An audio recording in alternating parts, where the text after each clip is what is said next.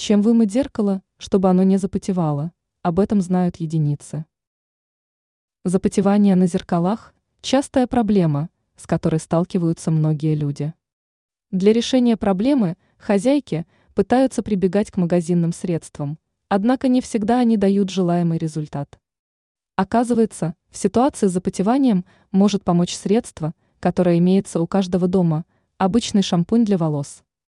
Сначала подготовьте все то, что вам понадобится для мытья – тряпки, шампунь и салфетки. После подготовки приступите к мытью зеркал. 1. Капните небольшое количество шампуня на влажную тряпку. 2. Обработайте зеркало данным средством. 3. Вытрите поверхность чистой салфеткой. Такая хитрость избавит зеркало не только от разводов, но и от запотевания.